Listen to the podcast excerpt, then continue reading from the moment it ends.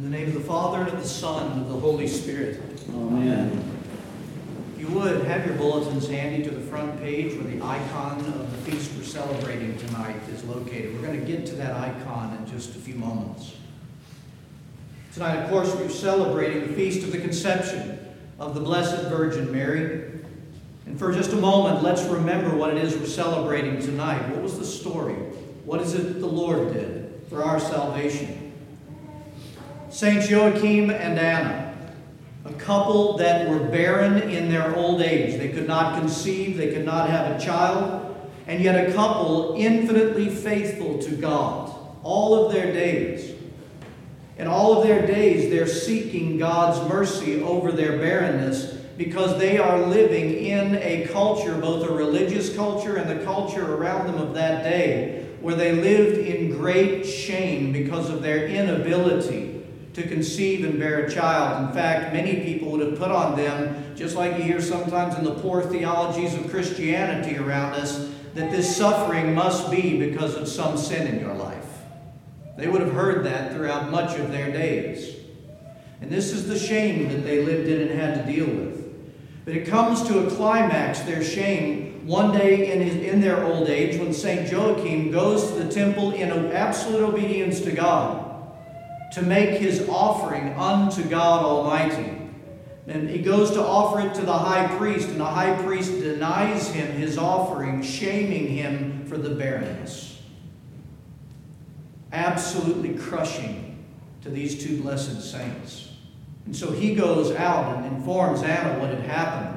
And Anna begins to pray and pray desperately for the mercy of God. And St. Joachim, we're told, goes out into the wilderness and for 40 days, he was constantly pleading for the mercy of God to take away the shame of their barrenness. And after 40 days, God communicated that he had heard their prayer. And he sends a messenger to tell them both that they would conceive a child. And beyond that, they would be bestowed an honor beyond their wildest imagination and beyond the mercy that they'd ever asked for. They simply asked for a child. They wouldn't only get a child, they would be able to bear the child that would be the mother of the living God. And this was God's mercy to them. Now look at your bulletins. Take a look at that icon. As all icons do, the icon teaches about teaches us great things about the wonder of this event, but also the wonder of our salvation through our Lord Jesus Christ, because he came through this blessed woman. I take you to the top two corners of the icon. And you see Saints Joachim and Anna pleading for the mercy of God with their eyes up to heaven, asking for mercy to cover their barrenness and restore them. Number two, look in the middle of the icon, the very center where Saints Joachim and Anna are found. In the very center of the icon, Christ through his church is teaching us the very means by which the Blessed Virgin would be conceived. We see this very picture, look at both of them, of absolute, loving, pure intimacy of a husband and a wife together. Look at them gently leaning towards each other. And what do you see in the background of their leaning? The church offers us the marriage bed of the man and the woman that God had put together. And we see this, and we are told by Christ through his church that she was most definitely conceived through the created human sexuality that God bestowed in the garden, that great honor that God bestowed upon them to be able to share in his ability to create life, to join him in that cooperation in his creation. One of the things that the Orthodox Church has never, ever held to was this doctrine that came about very late in Rome the doctrine of the Immaculate Conception. And that doctrine teaches this that the Blessed Virgin Mary was conceived miraculously without human sexuality, just like our Lord Jesus Christ was conceived in the womb of the Blessed Virgin Mary. So that the stain, and the reason they have this theology is so that the stain and condition of the fall would not be passed on to her so that she could be holy. And that's where it came from. Interestingly enough, that whole concept, that whole theology was not even ratified in Rome until the 1800s. It's very, very late. We've never held to this. We're going to talk about why in just a few short moments. The Blessed Virgin Mary had to be human like us in every way. Absolutely every way. Now look at the third thing in the icon. St. Joachim and Anna and the marriage bed sit in the middle, but all around them is an archway. It is the gate to the temple of God in Jerusalem.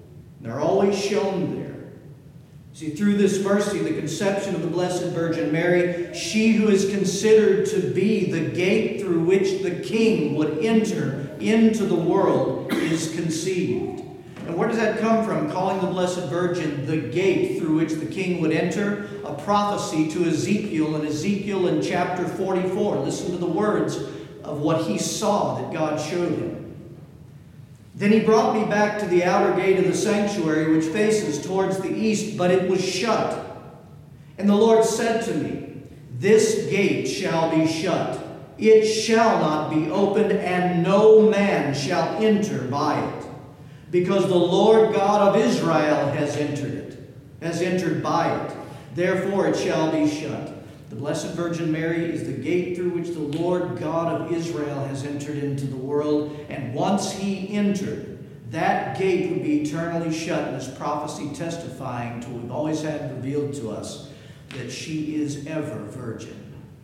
She is ever virgin.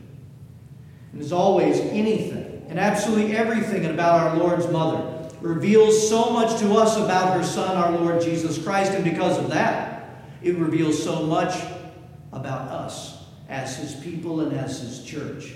And so tonight we consider for just a moment the importance of the means by which the Blessed Virgin was conceived. I said it earlier that she was conceived just like every other human being since the garden.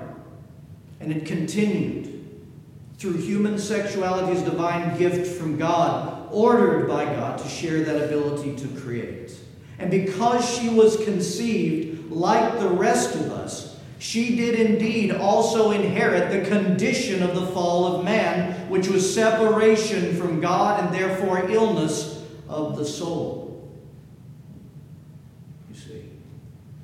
And she had to have this passed on to her for a very important reason. And right here, we're going to get into just a bit of Christology the church's teaching on who Christ truly is, and in this case, how we see it because of the, the Blessed Virgin Mary. Because from the humanity of Mary, the absolute humanity in Mary, a person who is in need of being saved just like the rest of us by being reunited to God, as Christ is conceived within this woman's womb, he took on, right there at his conception, the fullness of the fallen and broken humanity each and every one of us. And in that womb, the Lord God of Israel literally joins fallen and stained humanity completely to his divinity so that our broken and fallen humanity could rise again to our truly created God breathed identity. Not just an identity being in the image of God, but an identity of a person that grows to become like God in all of his glory and all of his virtues, to share in that. In this way, the Blessed Virgin is the picture of us all. God at our baptism, consider this. See what God has done in our baptism. God at our baptism unites our broken and stained humanity, and we are raised up out of that water into new and resurrected life. And from that very grace given to us in baptism, the same grace that Mary was proclaimed to be full of is now within our lives so that we can continue our ascension out of that brokenness and barrenness and lifelessness that was from the fall, being separated from God. And in this way, you need to see this. Our lives run so parallel to blessed saints Joachim and Anna, as well as the Blessed Virgin Mary, for they, from the mercy of God, had their barrenness and their shame taken away, and they rose up out of that to be truly who they were created to be. And like the Blessed Virgin Mary, we are now the ones full of grace. And like her, we can ascend out of the illness of the soul. And for us, from the sins that spawn from that. See, this is what we celebrate tonight. The celebration of the conception of the Blessed Virgin Mary goes far beyond just the conception of the woman. It tells us everything of the person of Jesus Christ, and it reveals to us the totality of our salvation through him that would enter through she who was the gate. In the name of the Father, and of the Son, and of the Holy Spirit. Amen.